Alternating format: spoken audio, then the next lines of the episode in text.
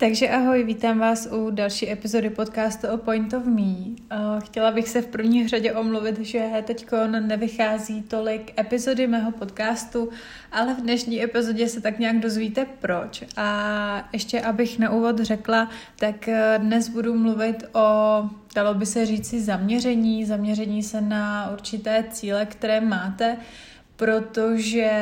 vnímám a vnímám to i u sebe, že často si třeba dáme hodně úkolů nebo chceme dělat spoustu věcí najednou, říká se tomu multitasking, i když občas není úplně tak jako pozitivní v tomhle tom slova smyslu, tak bych chtěla mluvit právě o tom, jakým způsobem se zaměřit a dotáhnout hlavně věci do konce. Protože například já jsem blíženec a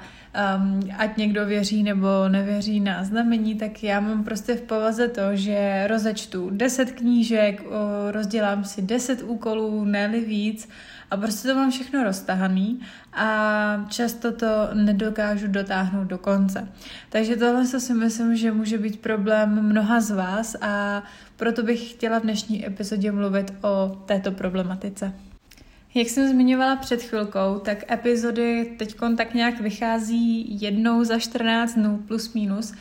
protože se momentálně, a tím bych vám chtěla i doporučit, věnuju se svému YouTube kanálu A point of me, tak jako se jmenuju tady, a vymyslela jsem vlastně dvacetidvoudenní výzvu. Je to konkrétně meditační výzva a soustředím se tam na... na to, abych mohla lidem pomáhat ve směru komplexní změny vašeho života. Takže kdyby vás to zajímalo, teď tam jsou v tuto chvíli, kdy natáčím tuhle epizodu, tak tam jsou dva dny, to znamená, že vlastně ta výzva běží, takže každé tři dny přidávám nové video s tím, že každý ten den by se měl opakovat třikrát, takže vy to zopakujete třikrát a hnedka máte nový den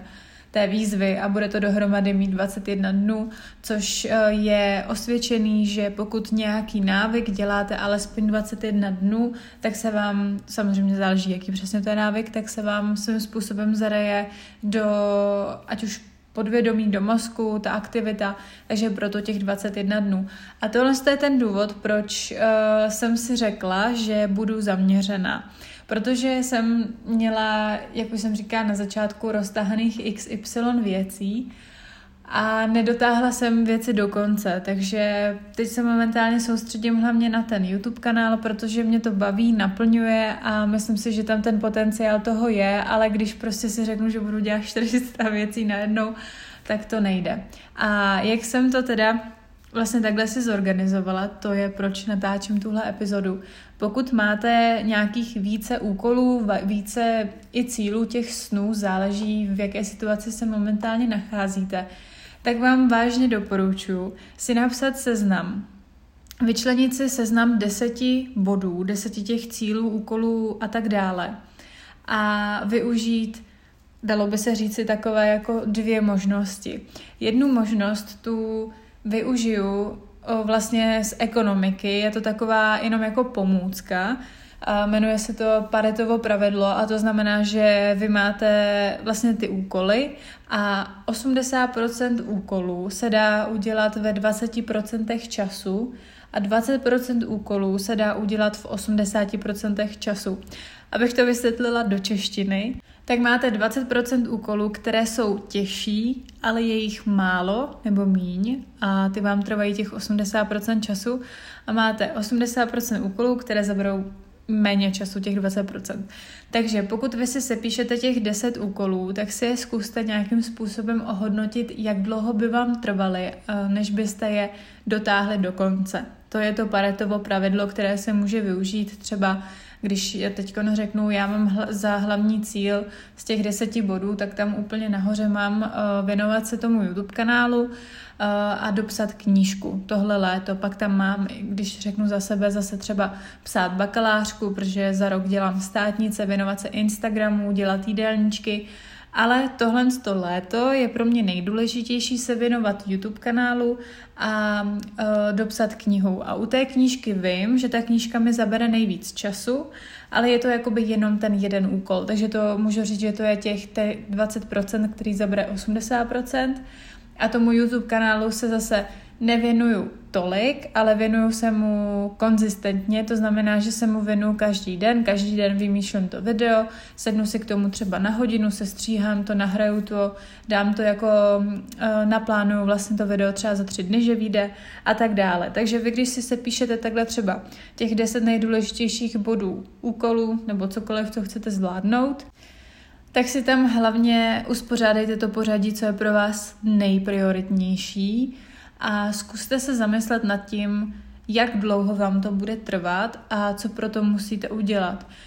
Um, a pokud máte nějaký větší cíl, a o tom jsem už si myslím tady na podcastu taky mluvila, tak je fajn si stanovit dílčí cíle, protože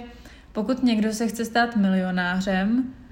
tak pro něj ty miliony můžou být jako daleko v uvozovkách, že je ještě nevidí. Ale je pro ně jednodušší si představit, že vydělává najednou padesát tisíc měsíčně, sto tisíc měsíčně a že se to furt navyšuje.